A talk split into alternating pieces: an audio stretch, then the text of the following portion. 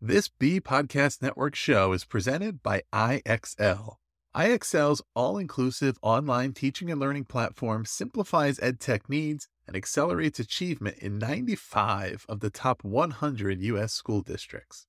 IXL delivers personalized learning across a comprehensive pre K 12 curriculum, including math, language arts, science, and social studies, and it helps you assess student performance through actionable real time insights at every level of your school or district. This one solution performs work that typically requires dozens of different tools. Want to find out why so many leading districts trust IXL? Visit ixl.com forward slash BE. That's ixl.com forward slash BE. Every child deserves a team. That's the belief behind Jigsaw Learning, a proud sponsor of the B Podcast Network and it's why the company, founded by educators Kurtis and Lorna Hewson, focuses on ensuring success for all learners through collaborative response, an approach in which every child is supported by a team. Through customized professional learning that incorporates workshops, leadership development, online learning opportunities, and more, Jigsaw Learning can guide you every step of the way to create a plan to maximize the collective capacity in your schools. Learn more at jigsawlearning.com TL Talk Radio Season 5, Episode 30.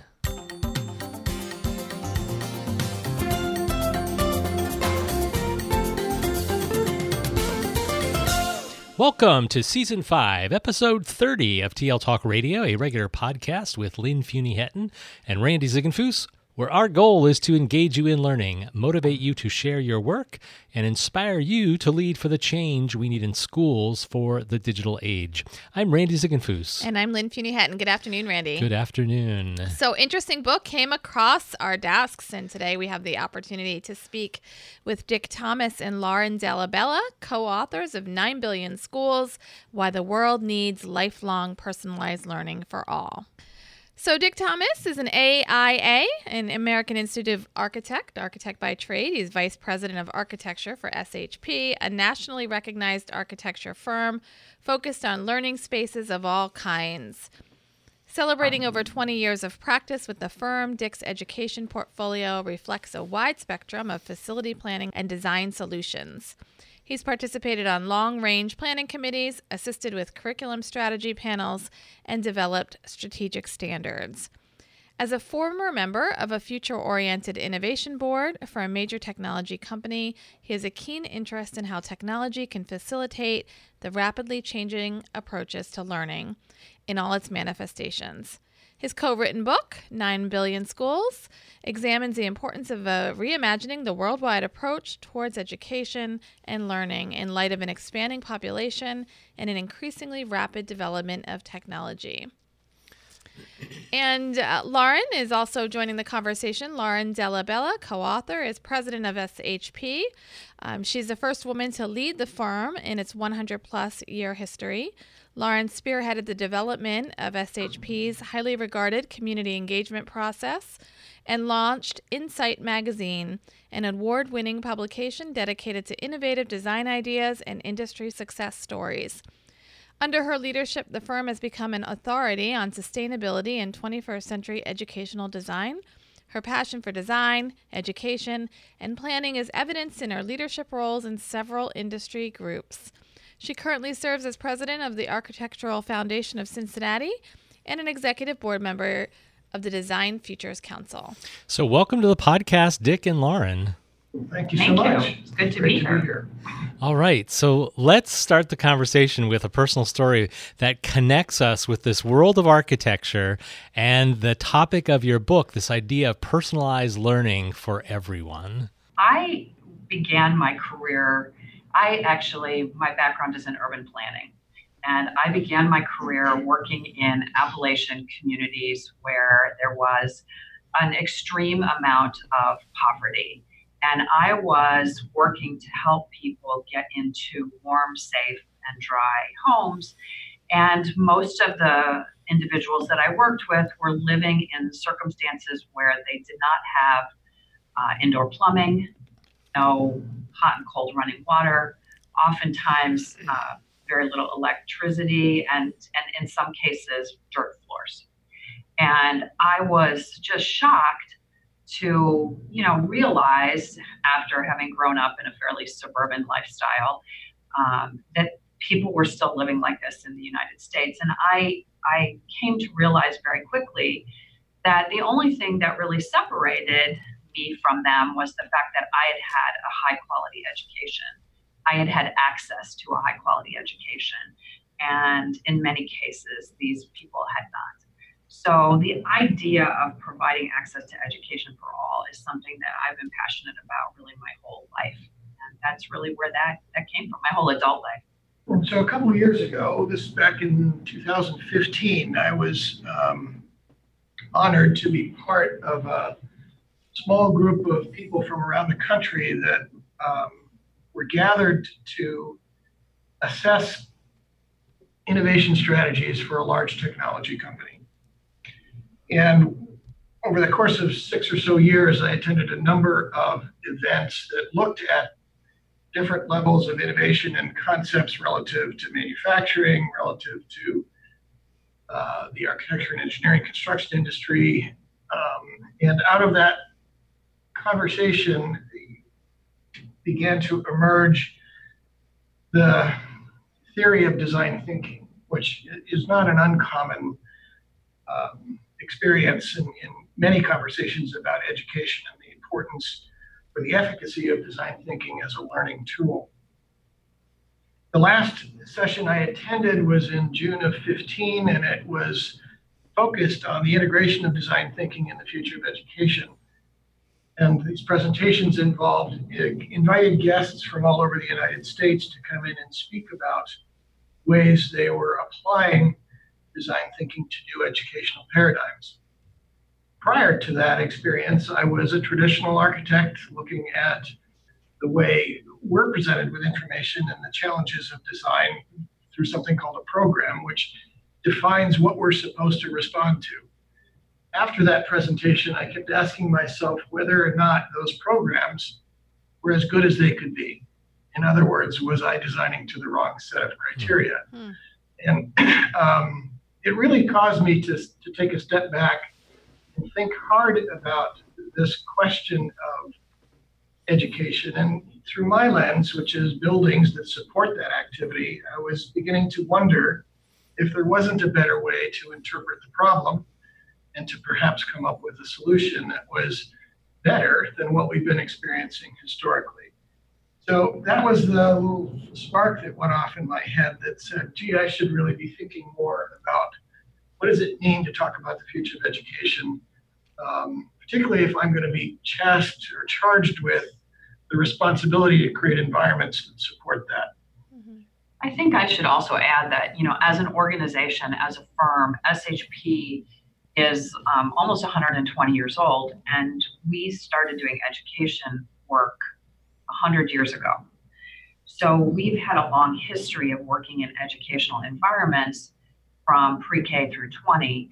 And we were really struggling to try and figure out how to help our clients better envision what the future of education was going to look like. So we were not only asking ourselves these questions personally, but we were asking these questions in the context of our work and our clients' needs and trying to figure out how to better lead those conversations and give um, you know, give them more robust material to work with when they were making decisions. Mm-hmm. So this was something that, as an organization, we were really interested in kind of getting our arms around.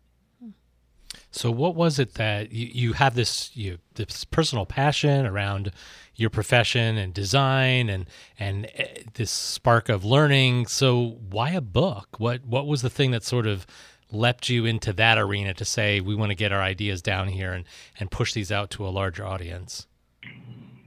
we actually um, we began the conversation with this idea that how do you how do you start to really generate enthusiasm um, around the concept of lifelong, life-wide, life-deep personalized learning. And we said, look, in 2050, there will be 9 billion people on the planet. And every one of those people essentially needs a school unto themselves, not in the physical bricks and mortar sense, but from a standpoint of we all learn differently. where um, we all excel differently. And if we are to flourish as human beings, um, we all need access to education uh, that's very personalized to what our individual needs are. And we really started with this idea of starting a movement. And starting a movement is a really complicated thing. So the book just seemed like a natural way to start getting ideas out there. Um, certainly, with the book, it it became the catalyst for creating a website, for doing speaking engagements, for talking to people like you guys. Um, it's really been the catalyst for a lot of different things. Mm-hmm. And I, I, think a book is still a very tangible example of a voice, right? We can we live in a digital world where there's all kinds of ideas expressed every second of the day, 24 7. Um, and some of them you retain and some of them don't. You don't. A book is a way of still capturing, an essence, an idea and a philosophy, something you can hang on to. It, it hasn't gone out of completely out of date yet. So it's an opportunity for us to drive a stake in the ground um, with this sort of tangible piece of work, and then follow it up with all of the other opportunities uh, relative to social media, um, conversation, interaction, and so forth. So, what I think is really interesting about this is, you know, being people here that are solely in the educational sphere, um, it's it's not often that um, we look at these adjacent fields. So it's it's exciting that we have people in a in a design field and a an architectural field specifically that have these same sort of passions and I feel like we're talking the same language. So that's really exciting. Well, that's good to hear because we see similar connections. We we look at the business world and education and find enormous number of parallels to this conversation and that's something we're interested in exploring. We can talk about that later, but it, it, it is a very broad and very complex, very holistic sort of conversation that we'd like to pursue. The other thing that you know we found when we really started trying to better understand what does the future of, of education look like was that we needed to be talking to a lot of different people with a a wide variety of different backgrounds. And so we weren't just talking to people in the education community. We were we were talking to economists and sociologists and anthropologists and uh, technology people, and I mean, you know, just a wide variety of different people to try and better understand what the future was going to look like, and how do we, how do we not just get dragged along by the future, but how do we create the future that we want to see happen? So let's jump into the book and start with the first section where you share the foundations for the 9 billion school movement. And you've talked a little bit about it, um, your idea that every single person on earth um, really needs that personalized experience that will last a lifetime. So tell us a little bit more about the why um, and maybe even some of the how this, this works. I think that, you know, for me, a lot of it goes back to kind of where I started with my, my story of working in Appalachia. This idea of dignity, human dignity, is so underpinned by um, the, edu- the education that we have and the education that we have access to. And learning is so essential to that idea of human flourishing and building human dignity. And so I think that's really at the core of what we started with. And again, the idea that there are nine, there will be nine billion people on the planet, this is not something that can happen overnight. Mm-hmm. Um, and there are lots and lots of different people working on how do we provide access to education, um, even in the most remote of locations. And we've had the opportunity to meet several of them that are doing, you know, just some really innovative and exciting things. Um, but if we as a, as a society are going to excel, uh, whether that's in the United States or that's outside the United States, um, whether that's in the developing world or the, the developed world, um, we have to help each other with this topic. And we have to find a way to provide those opportunities to everyone. And we have lots and lots of tools, and those tools are changing all of the time.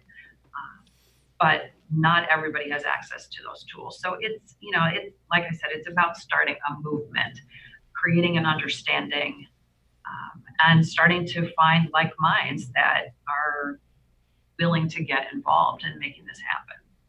And I think to the degree the question of how needs to get answered by, um, I could be flippant and say by any means necessary, mm-hmm. but in fact, it's probably more true than not. Um, we need to explore every opportunity we have to try to advance this notion of human dignity and every person as a school unto themselves. You know, there's tremendous power in that. How we do it varies almost as much as, or as, as frequently as the people that we um, come in contact with. There is tons and tons of conversation, as I'm sure you know, about different strategies about how to do this. And we're working diligently to get our voice into each of those conversations through research. Um, we'll talk a little bit later, perhaps, about the development of a, an institute that we are working on to help answer this question as to how. Um, research, advocacy, uh, consulting, um, which is kind of an offshoot of what we do as architects, but a little bit different and then becoming a resource that connects dots with other individuals and other ideas. How is getting into the conversation as deeply as we can possibly mm-hmm. get into it. So we can come back to that idea of, of sharing more about the institute, but sticking sure. sticking with the the the book and the in the earlier parts of the book, you talk about this first twenty percent of life, which is sort of parallel to the time that we spend in more traditional school. Uh, what are some of the key ideas that you could get across to our listeners in this podcast around that that component or that part of the book? I think the most important thing, and you know, as educators, you guys are seeing this uh, every day in, in what you do, is that we are we have for decades, hundreds of years, had a traditional expectation of school in terms of the, the years that we spend there, uh, what those years mean, what happens when you get out of high school, what happens when you get out of college. And we've had um, curriculums that have evolved and changed and whatever, but there's never been a time in that process where the pace of change has been what it is now. And really, for the first time in sort of the history of education, what we're seeing is uh, less demand for acquiring or teaching knowledge because of the availability and access to knowledge everywhere, and more demand for teaching, understanding, learning, uh, learning to learn, but also learning how to apply the knowledge that you've gained. And so, what's happened is the traditional years of education are, are changing dramatically.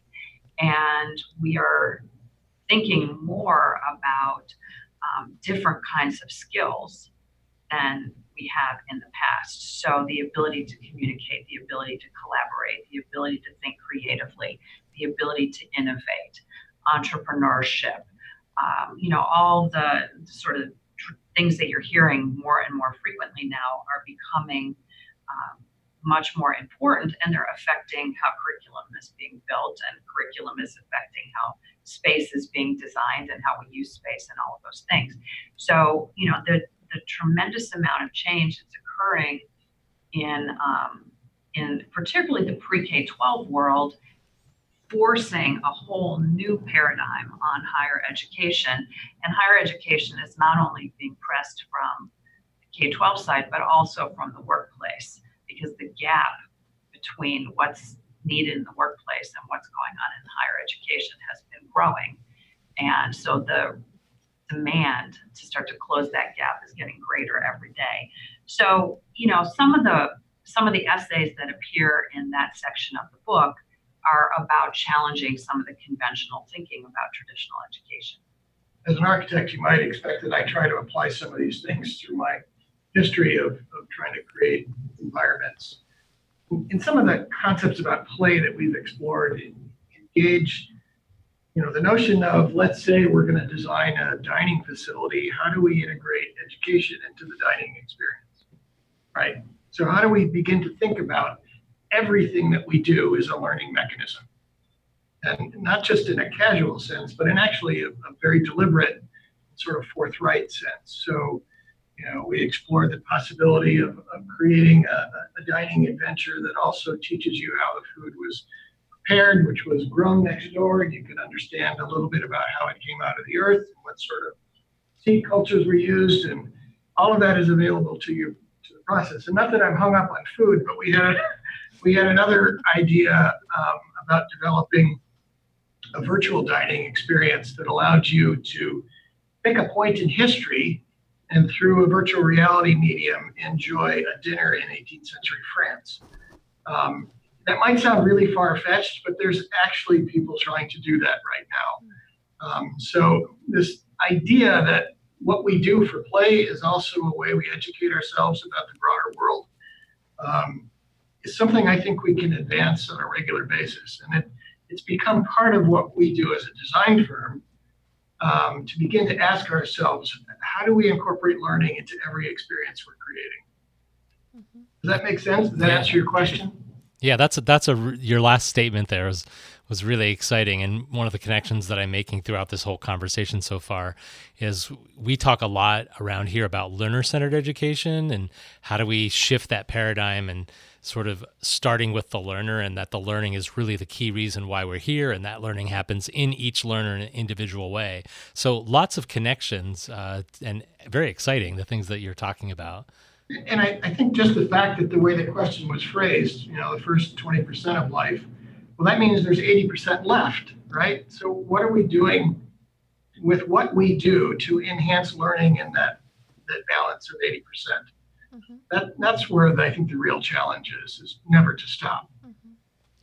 And that's really where the you know the big shift is is that it's not it's not enough anymore to just take the paper the day you graduate and think that learning stops. Um, it, the amount of learning that we have to do in our work life and our life after traditional education is exponentially greater now than than what it's been before. And as you think about the fact that we're looking at generations that will have multiple careers, um, numerous jobs, that demand to constantly be learning is only going to grow.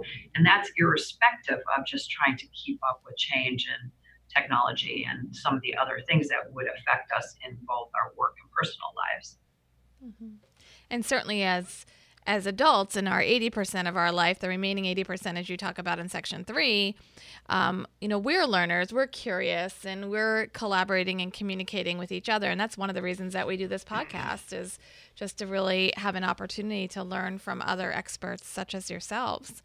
Um, and as looking at section three, where you focus on that remaining 80%, we make connections to our profile of a graduate. And the profile of a graduate is our vision for what we believe a Salisbury Township School District learner needs to have in regard to knowledge, skills, and dispositions to be successful in um, life ready in whatever he or she chooses to do next. So, certainly, there are a lot of connections there, um, thinking about curiosity and empathy and um, thinking together, as you say. You know, why is that important to the 9 billion schools movement? So th- this is this there's a line in this particular section, one of the one of the essays in this section from Sarah Singer Nourie, that is one of my favorite lines in the book. It says, "Curiosity may be the very thing that moves us towards a more just world." Um, it's a really, really powerful statement, and I think it underscores why we need to advance this question of personalized learning as much as possible right? I spend a lot of time looking at the advances in technology and how they are going to begin to shape how we learn, right? And um, I, I, think Lauren perhaps referenced this earlier. I'm trying to remember. We've had several conversations today. This idea that content, information, which has been kind of the mainstay of how we've taught for years and years and years, the consumption of content that's becoming something we perhaps don't need to teach much anymore. What we need to do is teach more about what to do with the content since it is immediately and readily available in uh, more quantity than we could ever imagine. Um, going out and finding it is no longer the challenge. Figuring out what to do with it, and perhaps discerning the truth out of multiple truths is is our challenge for the future. And that leads to a curious mind, I think, the more curious you are about exploring options that you get through this access to information, is part of how we're going to sustain a just and, and viable world going forward. Mm-hmm. So I, I see curiosity and the fact that empathy um, centers around understanding the different points of view. We were just talking about this, this notion that, um, you know, our generation, I won't tell you how old we are, but you could probably guess, right? is, is still largely responsible for much of the decision making that happens in society today.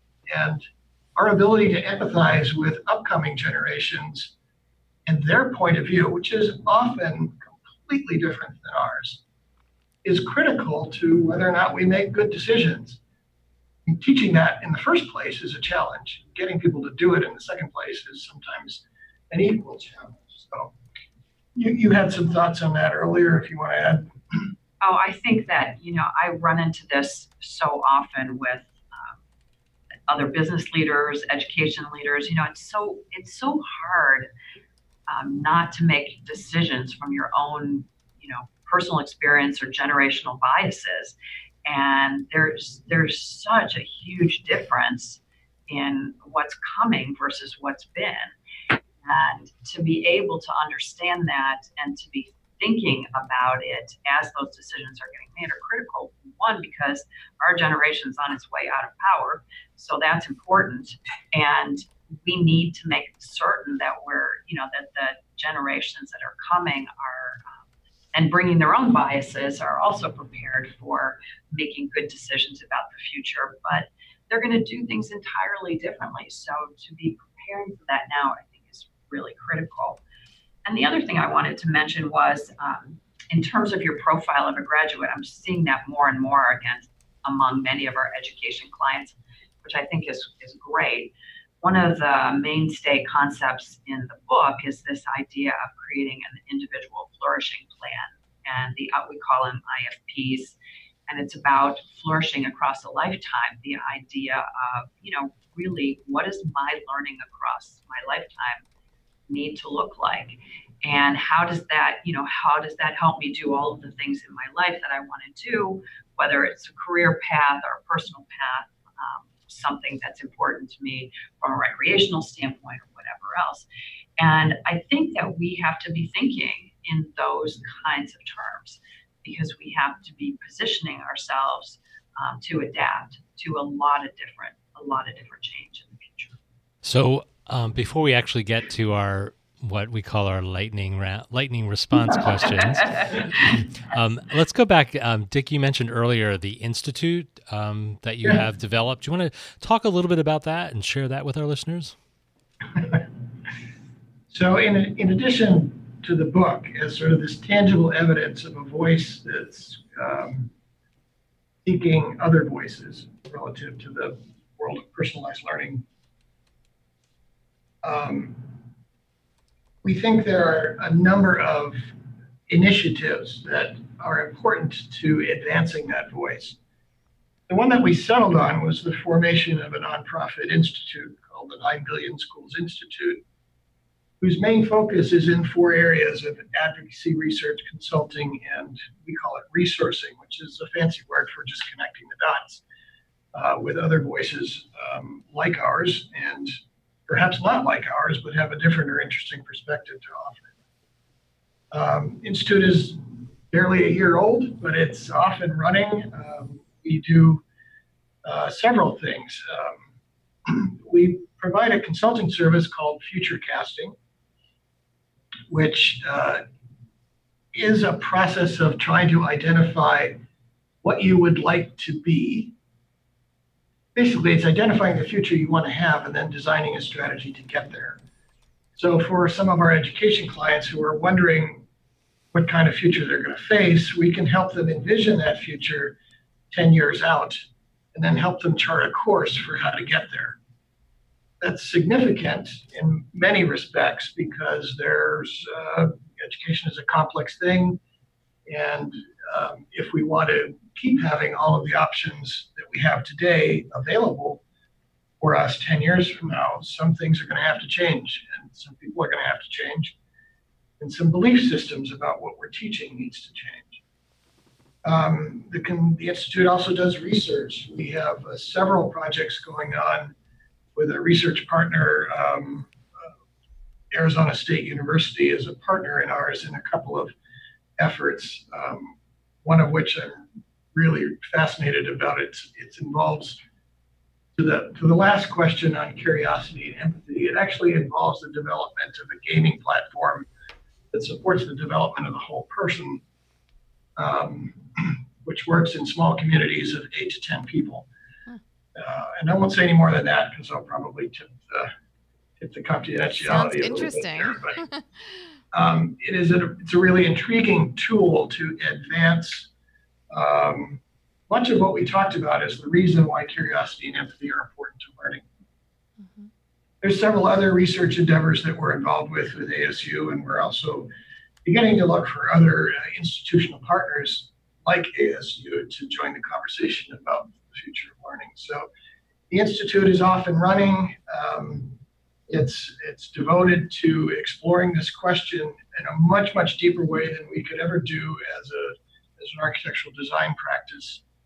Um, it operates independently of the practice, but it also is a, is a great resource for um, keeping SHP alive for its next century of operations. Mm-hmm.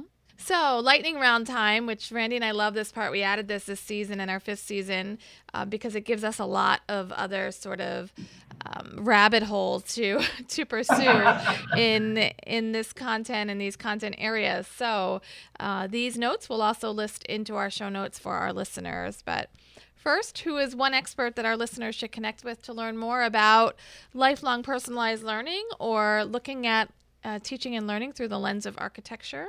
Um, anybody that you would want to share with us? I'm not sure about the lens of architecture, teaching and learning through the lens of architecture. I think, I mean, not to sound arrogant, but I think we're doing the most interesting and breakthrough mm-hmm type of work in that regard. Sure. Um, but you know, certainly from a standpoint of just personalized learning, you know, that I think the best person to start with is um, Ken Robinson, and because he's really um, the individual out there that has brought this conversation to life with regard to um, what uh, personalized learning can potentially mean, and specifically you know, his interest kind of stems from the nature of creativity. Mm-hmm.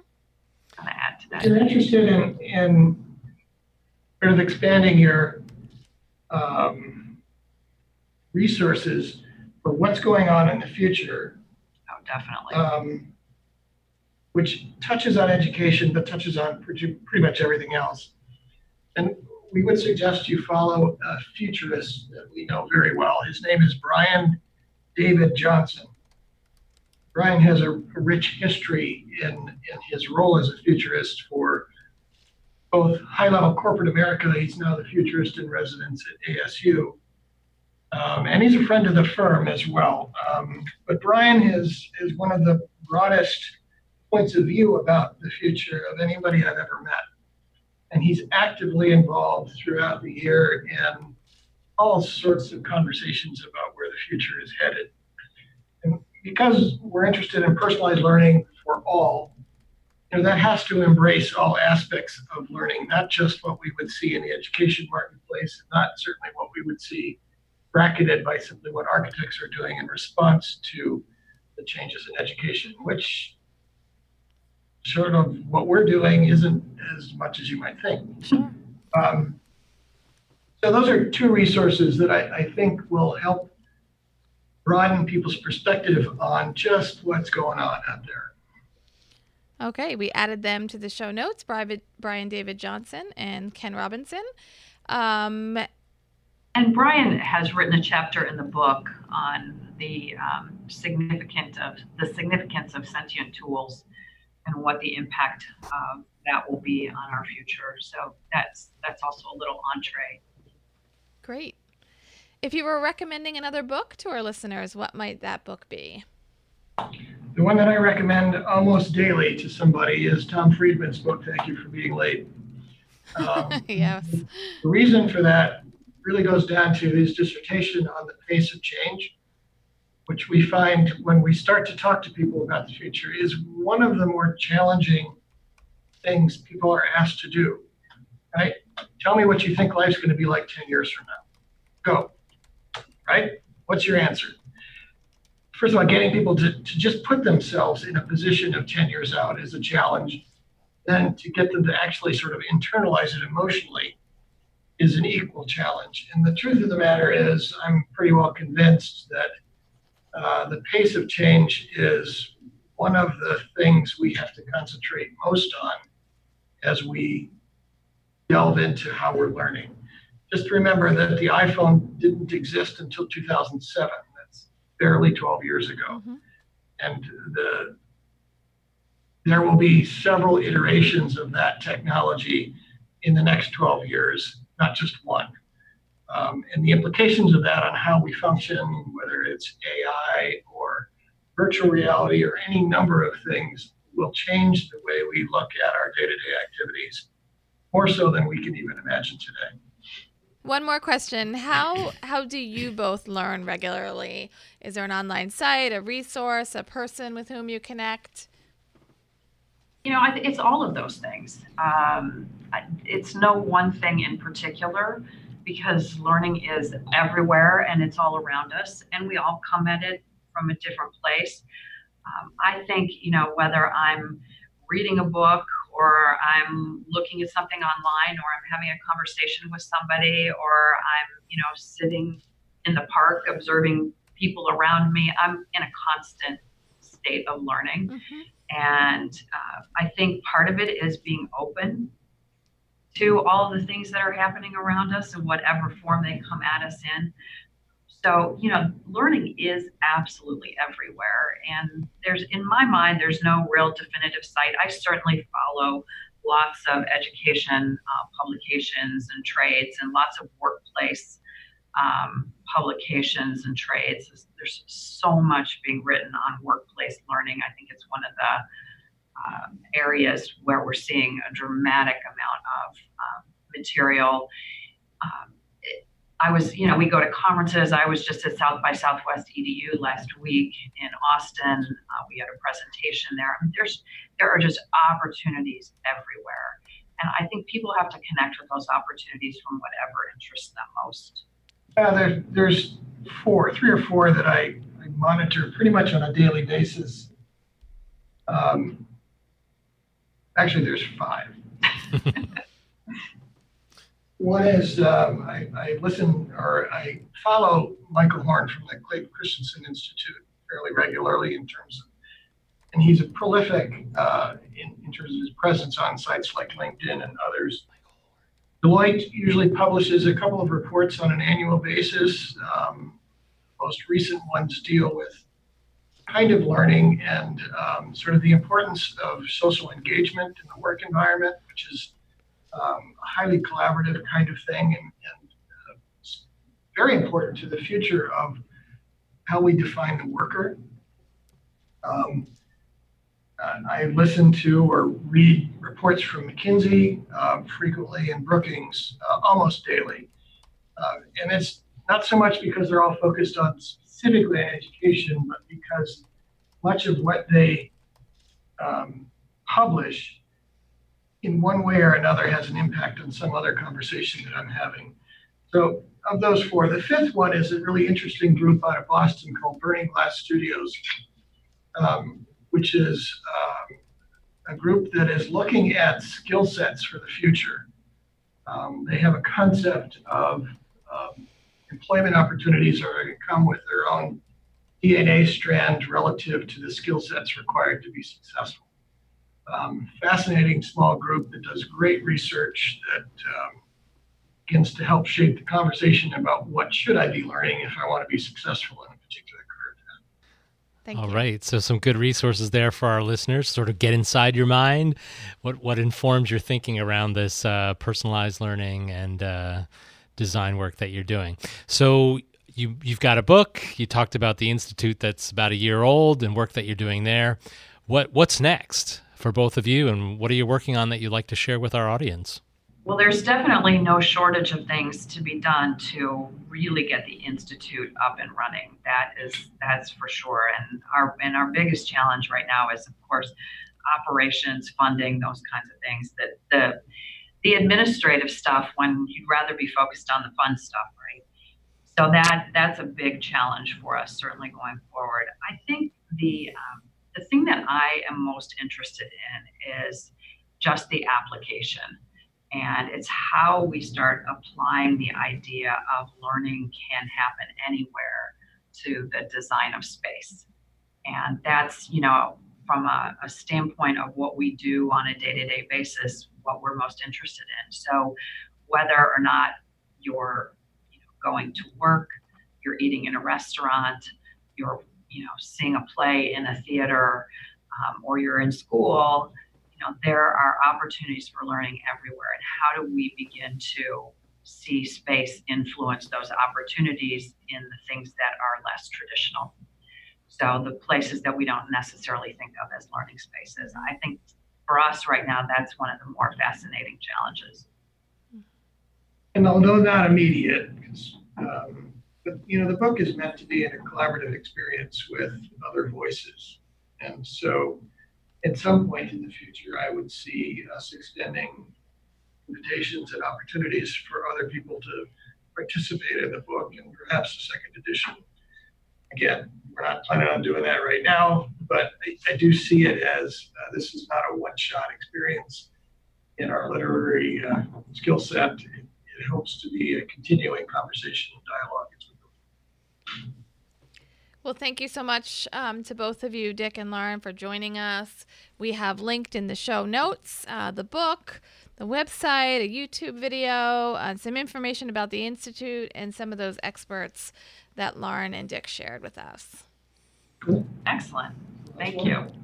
Each episode, we leave you with a couple of questions to think about with the idea of provoking reflection and conversation, because that's where the learning happens. This episode's questions Why do we need personalized learning for all? And how can you lead the way in your school or district? If you've enjoyed this episode, would like to comment, or check out the resources shared today, visit the show notes at tltalkradio.org and look for Season 5, Episode 30. That's all for this episode. We'll be back soon with more conversations featuring other innovative thought leaders. Thanks again, Dick and Lauren. Thanks, Dick. Thanks, Lauren. Thank bye bye. Bye bye.